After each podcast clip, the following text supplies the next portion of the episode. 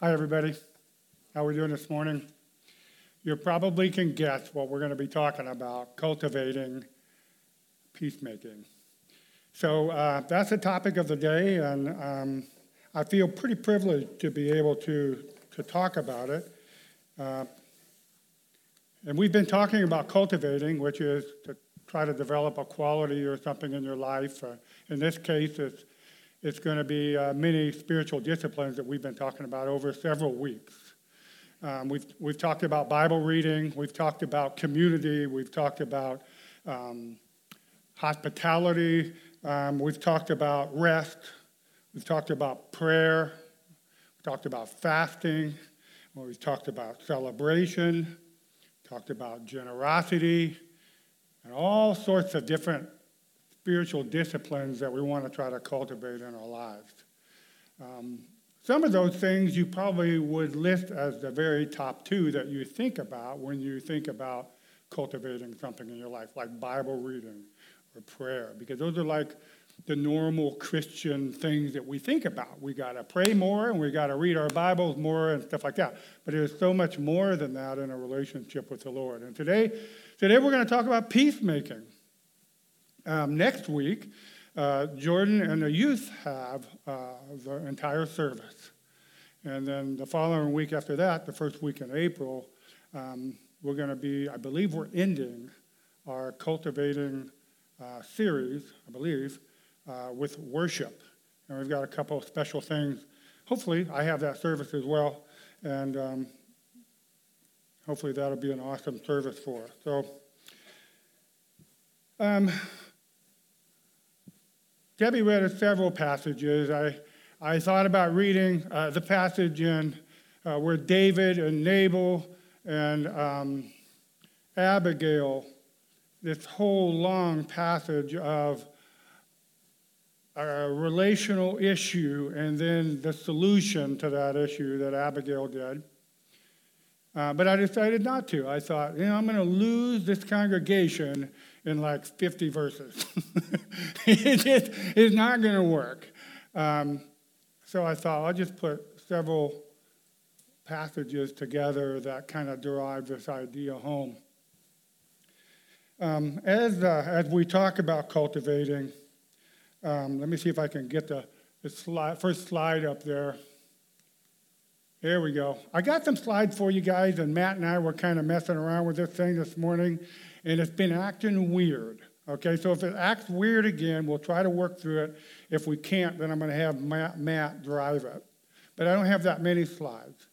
Um, but what I wanted to do is I wanted to start off with a slide that kind of illustrates some of the relational conflicts. Now, I know that there on the left, there are more than just three. If you talk to a psychologist or psychiatrist, they're going to have a, several different pictures up there.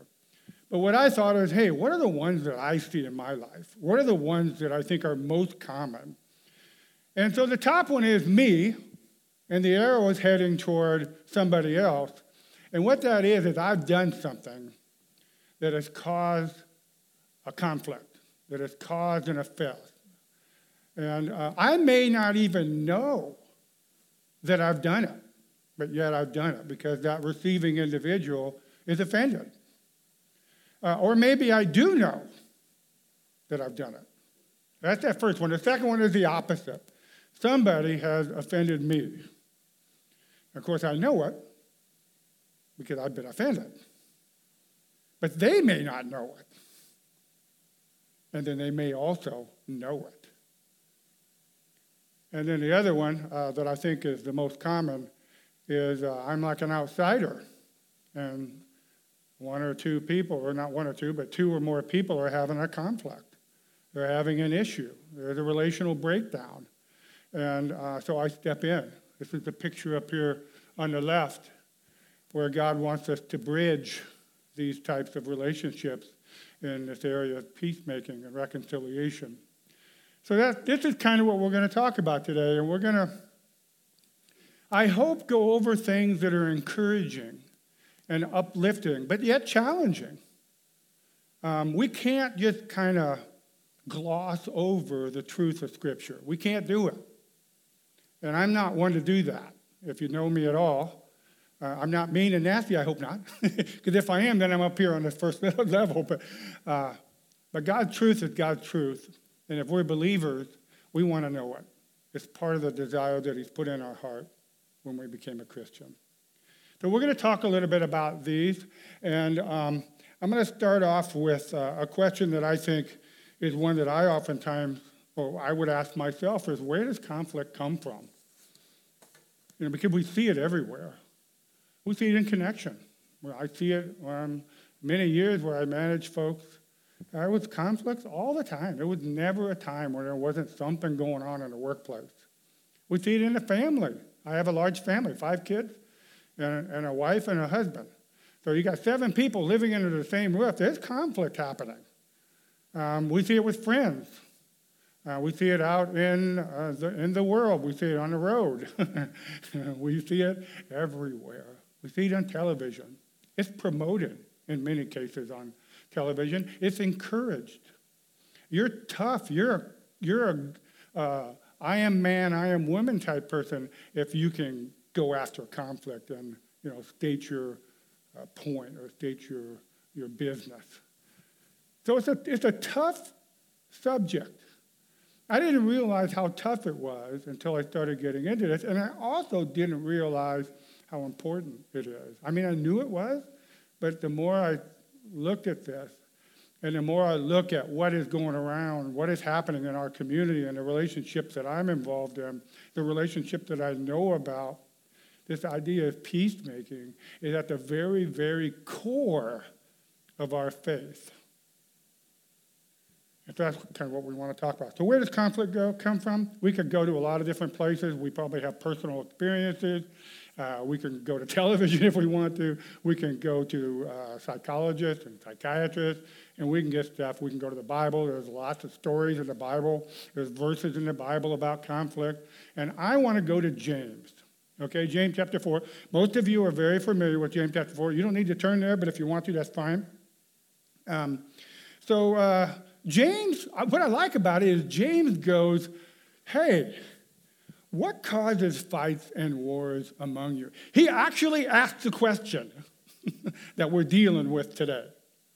And so the appropriate answer comes from James under the leadership of the Holy Spirit of God in him. So this is James writing it, but this is God's answer. So if you're a person sitting here today and you believe in the Lord and you believe in the Word, and you know that the word is the truth, then what comes next is the truth. Now, it may not be the only thing because we don't interpret Scripture with only one piece of Scripture. We interpret Scripture in the whole of Scripture. We do that. But here's what James says He says, uh, Don't they come from the desires that battle within you? You desire, but you do not have so you kill. You covet, but you cannot get what you want, so you quarrel and you fight. And if you know this passage, you know it goes on and it talks about um, you're asking God for what you want. And, and God says, Well, I'm not giving you what you want because you're wanting it for the wrong reasons. You're wanting it so that you can use it for your lust and for sinful reasons. So you're not getting it. And so then you get mad. So that's uh, what I want to use today, at least, uh, as we talk about conflict in, in terms of the definition. I want to use desires that we have are at the core or the root. But I want to add a word to that, and it is a desire but I want to add it because it is so relevant in the world in which we live. And that is expectations. The word expectations. So we're going to, when we talk about this, we're going to talk about you and I having desires that aren't being met or expectations. And so therefore, we have an opportunity to have a conflict in a relationship. Uh, so that's where we're heading. And um, what is a peacemaker? So now I'm going to try to get this up here. There we go. Um, I found most of this definition somewhere, but I added a couple of words to it. Um, what is a peacemaker? Someone seeking to reconcile people to God and to one another. Very simple. Most, probably most of you in here could have said that because we're knowledgeable. We know what it's about. But I wanted to drive it home a little bit because peacemaking is all about a relationship with God. And as a believer, that is the foundation or the fundamentals. Because if we don't have a relationship with God or we have uh, non peace with God, it's going to be very difficult for us to have a relationship, a peaceful relationship with others. And so we want to start there. But the other thing is this idea of seeking, and we'll get into this a little bit more. Uh, this idea of seeking to reconcile. Um, so, someone seeking to reconcile people to God and to one another. Um, the word shalom, I think a lot of us have heard this before, and I did a little bit of reading up on it, and I thought I'd share a couple of the things that uh, were said. So a lot of times we, we, we hear this word, and it's hey, hello, or see you later, goodbye, and that is what it is. But in, in the culture, in the Jewish culture, uh, as, as a lot of words, they, they carry a lot more meaning to it than maybe what the English language might translate. Um, and so I thought I would uh, share a couple of those things. So when uh, somebody in that culture said shalom to somebody, yeah, it might have meant hey, hello, or it might have meant goodbye, but it also, in the underneath part, meant a couple of other things related to health and prosperity and harmony and uh, wholeness. So when a Jew said shalom to someone, what they were wishing on that individual is the full presence, peace, prosperity of all the blessedness of God. Now, that's a mouthful. We don't even, we, it's hard for us to even comprehend the blessedness of, of God and all of what that might mean. Uh, but let's just, let's just leave it at that for right now.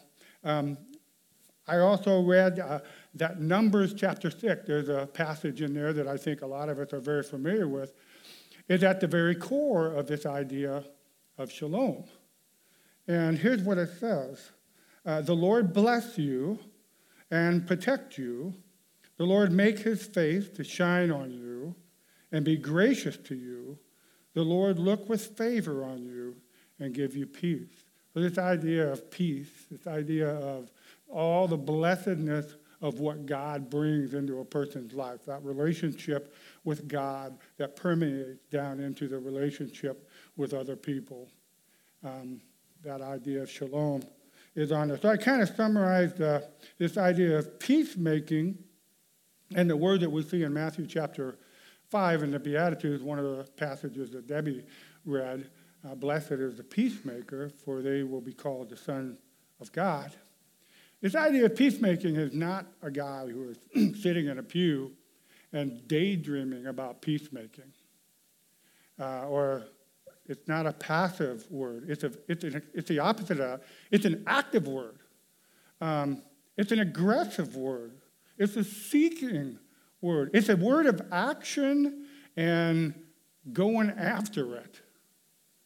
And uh, I thought, for me, that's, that's pretty interesting. And that's pretty challenging. And I think it's also pretty convicting uh, for me. But as I was reading up on that, they did a pictorial definition of this word. And what it was, is it was a picture of two combatants. So you got a combatant over here and a combatant over here, and they're fighting each other. And there's this guy in the middle, and he's grabbing this guy by the collar, and he's grabbing that guy by the collar and he's pushing them together on the table and giving them a reason to lay down their arms. And that is the picture that is painted of a peacemaker in this, in this idea of uh, what Jesus says in the Beatitude. I thought that was pretty interesting. So, in summary, a peacemaker describes one of who is actively pursuing peace. The peacemaker pursues more than just the absence of conflict They don't avoid strife. As a matter of fact, if you've done any peacemaking, you might actually add to the strife or the conflict in the, in the action of doing a peacemaking endeavor. They are not merely seeking to appease or to accommodate everyone. Instead, they are pursuing all the beauty of Jesus and all the blessedness of God upon another person. So that's where that idea of uh, what is a peacemaker comes from. Um, the model peacemaker. You know, who's, who is the model peacemaker? I mean, there's only one, right? It's Jesus. So um, peacemaking uh, is a divine work. It's not something that you can really get to the core of making peace between God and man without God being involved, without the Holy Spirit involved. It's a divine um, interaction with our spirit that happens. God is the author of peace. Jesus came into the world to establish peace. He is called the Prince of Peace. Before he was crucified, he talked to the people and he said, Peace I leave with you, my peace I give to you. I do not give you to you as the world gives. Your heart must not be troubled or fearful. The kind of peace that Jesus was going to give is not the kind of peace that the world gives. It's a different peace. The world will only look at the lateral piece of peacemaking. We see it everywhere. A believer will look at the vertical side, the relationship of God and the individual or individuals, and then they will look at the relationship of man to man. And that, I believe, is what God has called us to do in part of this area of a peacemaker. You know, a couple of weeks ago, um, Brian and Dave were up here and they were talking about hospitality, and part of what they talked about um, was the work of the deacons. And, um, and so we, we spent a little bit of time uh, talking about te- deacons and praying for our deacons and things like this. And in Acts chapter 6 um, is where this whole idea, uh, an office of deacons initiated. And the early church would, would collect money. Um, and for the sole purpose of helping to meet the needs of, of Christians. And part of the problem that occurred was um, the distribution of food. And um, some of the widows who were Gentiles were being neglected, and other widows were kind of getting their fair share. And so there was a, conflict. Why am I not getting the food I should be getting? And the conflict arose, and then there was some murmuring, and then there was some com- complaining. Such is human nature, which didn't help the problem, it hurt the problem, but yet the solution or the reconciliation of the problem was the office of a deacon to serve that. And so God, I believe, through, uh, through the apostles at that time, um, they chose the, the men of good report and so on and so forth.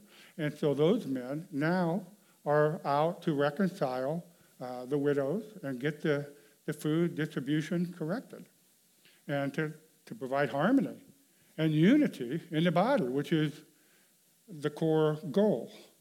Uh, I thought that was pretty interesting. There's a couple other things in the book of Acts, uh, many, many passages that, um, that outline these types of things would illustrate where reconciliation and peacemaking had taken. Here's the downside to peacemaking from the humanistic viewpoint. So, from a, from a person's viewpoint, when I look at myself, or possibly when you look at yourself and you go, oh man, you know, God called me to be a peacemaker, it's not an option. You're called to be an evangelist as well. You're called to share your faith with people who don't know it. You're called to help to edify and to encourage and to build up the body. These are all kinds of things that we're called to do. And peacemaking is one of them. And there's a, there's a downside to it. I'm calling it the downside. It's not always easy to do peacemaking. As a matter of fact, most of the time, it's a very difficult thing for us to do. Our human nature, number one, fights against it. Most people do not run toward peacemaking because generally, not all the time, but generally in peacemaking, there's some difficult discussions that have to happen. Not all the time, but sometimes. And people don't usually run toward that. They run kind of away from it, or they run to try to, uh, to make it lighter or gloss over some things. So it's not, it's a downside. It's not always easy to do. Um, it's not always easy because we have pride. Uh, and maybe, maybe we have pride in, well, the, the slide's not up there. Uh, I hesitate to go backwards, so I'm not going to go backwards on this slide. uh, but that, that thing where I've offended somebody, um, and my pride goes in. I know I've offended him. If I don't know I've offended him, well, that's different. I don't know. How can I go make peace if I don't know?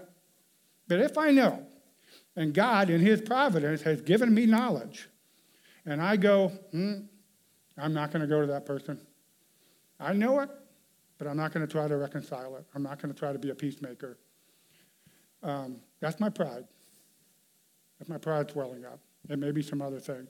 On the other side, uh, there's fear. Maybe I've been offended, and uh, nobody's coming to me. Um, and maybe I'm fearful to go because maybe I might start a conversation and they don't even know they offended me. Or maybe they know they've offended me and now it's going to be a difficult conversation. But yet I fear. So our pride and our fear um, have to be replaced with humility and confidence in Jesus. And that's not always easy to do, but it is something I believe that God called us to do. And another reason why it's not easy to do is because not everybody is interested in peace. That's the truth. Like it or not, not everybody wants it. And they're not willing to do what it takes to get reconciled. We see this a lot. Not everybody wants to be reconciled with God. People reject the Lord all the time. God's grace keeps coming at them to accept Him in faith, and yet they are not interested. People reject one another. I've seen it in families, I've seen it at the workplace, I've seen it all over the place personally, and I'm sure you have too. So not everybody is interested. Peacemaking is oftentimes misunderstood. So the human language is crazy. it's just crazy. How, and that's why I say expectations and not just um, desires. Because as people, we have these expectations, whether we verbalize them or we haven't. They're in there. Maybe we don't even know we have them until all of a sudden it comes up. Uh, but there's these expectations, and people don't meet them. And we get mad and angry because they haven't met our expectations. And now there's a relationship that's broken.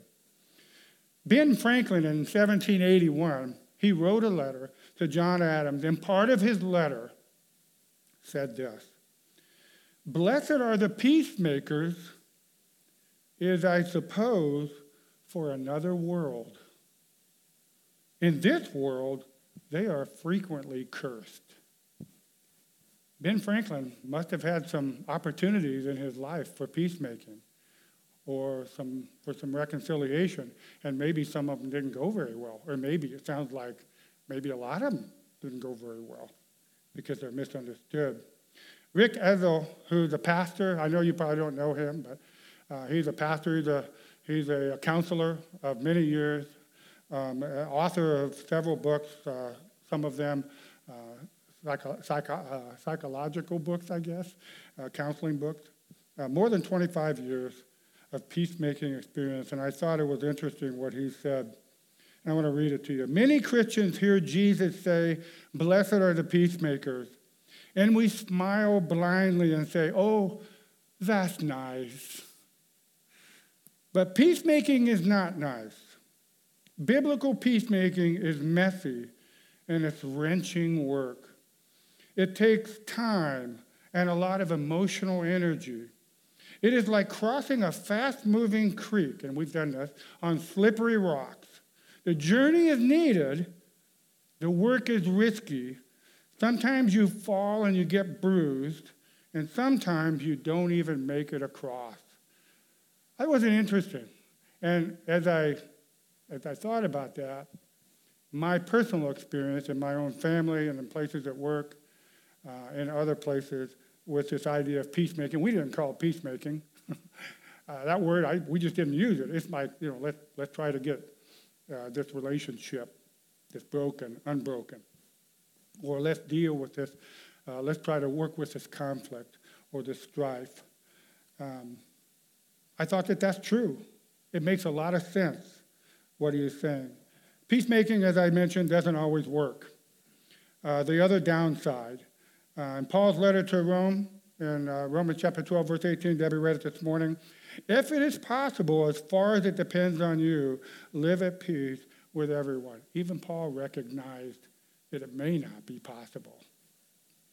But that doesn't diminish our calling and our responsibility as a believer to try to make peace. Very challenging uh, for me personally and for, uh, I think, a lot of people. Peacemaking on the upside. Okay, so what's the upside? We got the downside. Okay, we got that out of the way.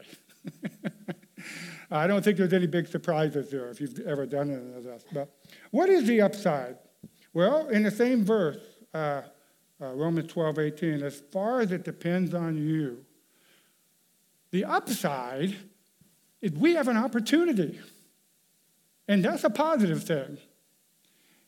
Okay, yeah, there's some negative because there might be some, but it's a positive thing because you're doing possibly the work of the Holy Spirit God might use you as an instrument to make peace with somebody, to, to, to reconcile uh, a relational issue, to step into uh, a group problem or something and possibly solve it. So there is a blessed upside to that.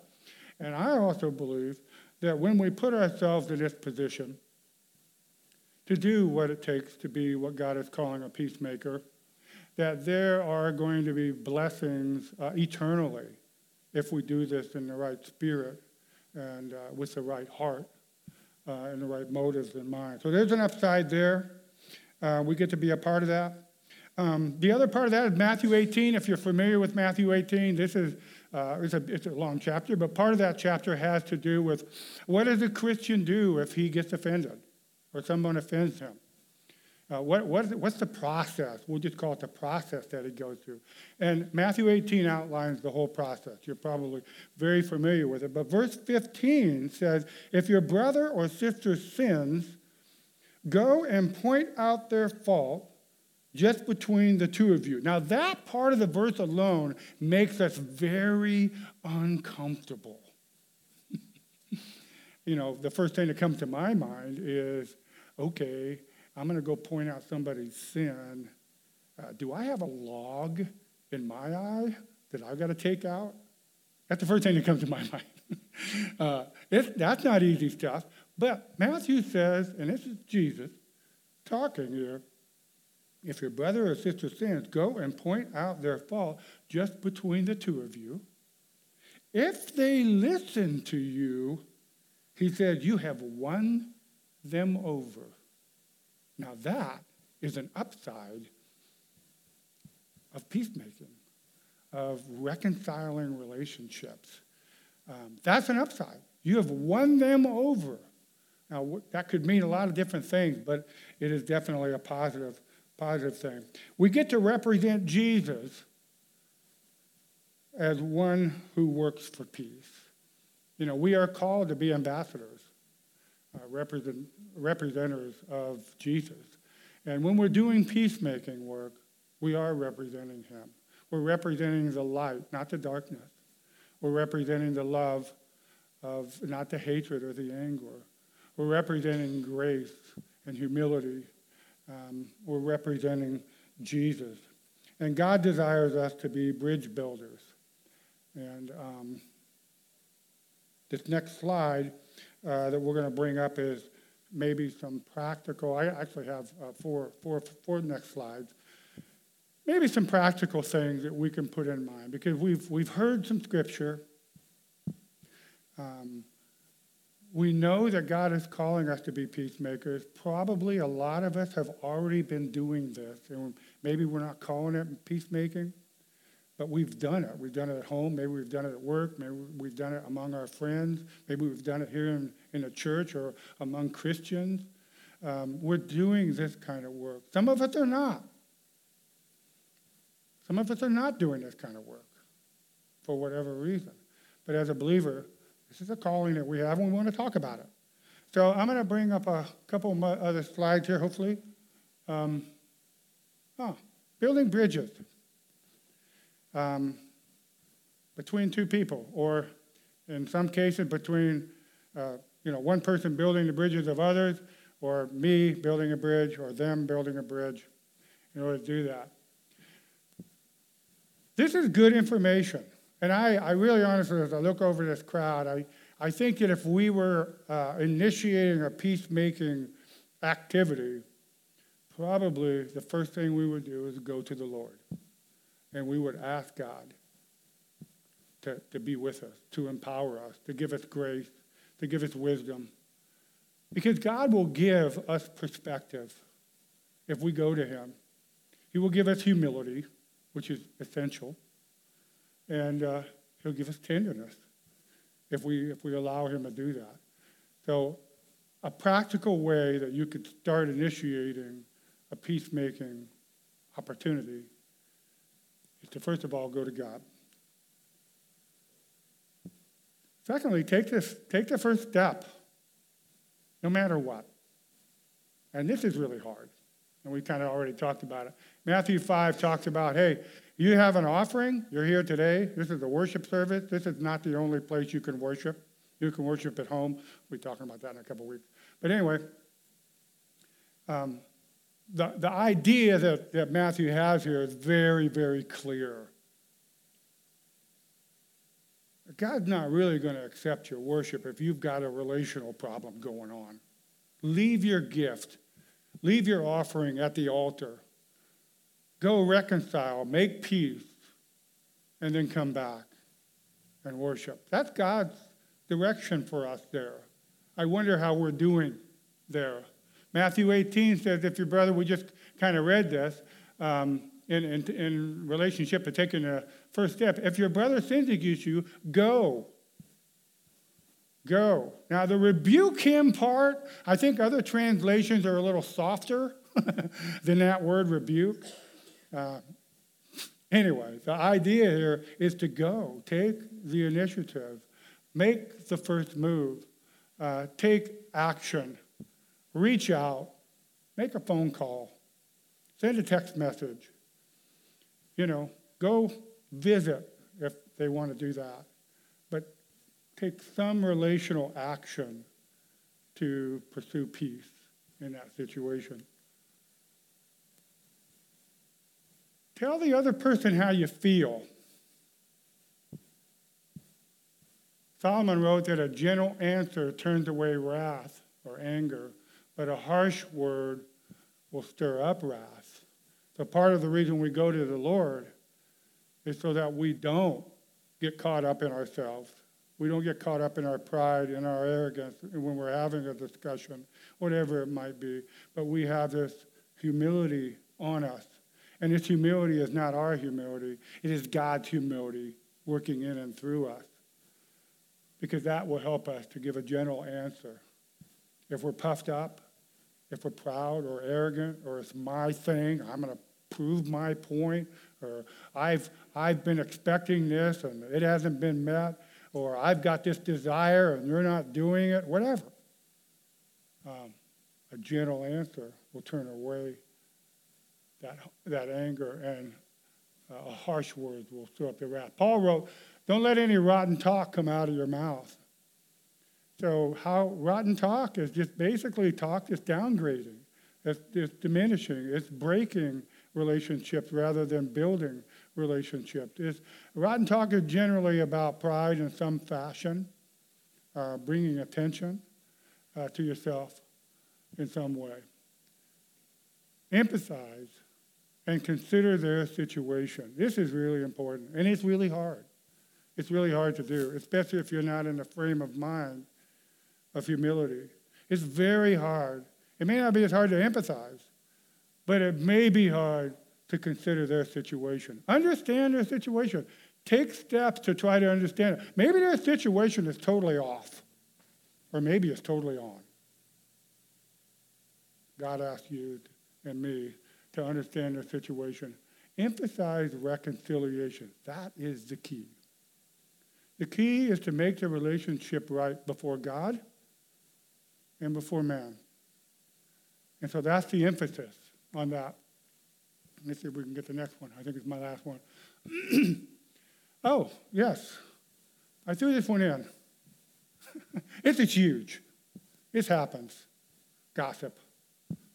You know, God has called us, if you look at, and we talked about this several times in the book of Ephesians, where He wants His church to be unified in our spirit, in our mission. And gossip, there's not too many other things in this life that tear down unity more than gossip. So I threw some stuff up here. Gossip will disqualify you as a peacemaker. I believe it. And you may disagree, and that's okay, but I'm the one up here talking, so I get to say it in the microphone. that's okay.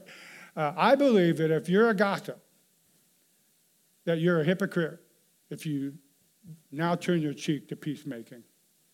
So be careful what you're saying about people. Don't gossip to others about the people who have hurt you. Don't do that. Spanish proverb whoever gossips, gossips to you is going to gossip of you. I don't know if that's true, but I, I mean, it's a Spanish proverb, so it must be something to it. anyway, it makes sense, and I've actually seen it. So maybe there's some truth to that as well. Peacemaker seeks to reconcile with the affected people, the person's person or persons. Ephesians, be completely humble and gentle. Again, we're bringing this idea of humility and gentleness into these broken relationships and reconciliation opportunities or peacemaking endeavors because it is at the core. It was at the core of Jesus when he uh, um, was making peace. It was at the core of several biblical illustrations. Uh, so be completely humble and gentle. Be patient, which is another big one, bearing with one another in love, making every effort to maintain the unity of the Spirit in the bond of peace. And then uh, Philippians, in humility, humility, value others above yourself, not looking to your own interest, but each to the interest of others. So when you're gossiping, you're not doing either of these. When you gossip and you talk, start talking to other people about somebody that's hurt you in some way, and you start, you start building up some wall uh, not only within the church or within the family or within the workplace or within your friend group or whatever, you start doing that, you're actually tearing people down. You're actually becoming a troublemaker rather than a peacemaker. And that's the truth of it. And we don't want to do this. Uh, so don't gossip to others about the people that hurt you. And Matt, I think that's my last slide, so you can put whatever background on there you want. Um, so, where do we end up here in this area of peacemaking? Um,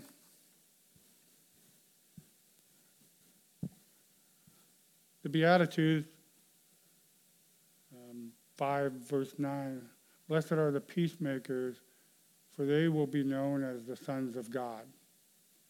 I want to talk just a little bit about that, not talk about it, but just bring it home a little bit to where we know a little bit more about what Jesus might have been saying and meaning in that. The sons of God are those who share his name and share his mission. Uh, that was one of the definitions that I, saw about that. It's not necessarily referring to a believer or a non believer, but it's more representing the totality of what God is who he is and what he wants to accomplish through his people, those sons of God. And I think that's what we want. I think we want that. We want that in our prayer life. Um, we want to share God's mission in our prayer life. We want that in our community. When we get together and we start cultivating community, um, I, I hope you have relaxed times and you have fun times, but I hope you also have challenging times where you're encouraging one another uh, in the mission of God and you're sharing that. We, we want to do that in our celebrating. Um, we want to do it in every aspect of all these cultivating things that we've been talking about, and we've we've covered maybe eight or nine of them. I'm not really sure how many, but there are several more that are in the Bible that we're not even talking about.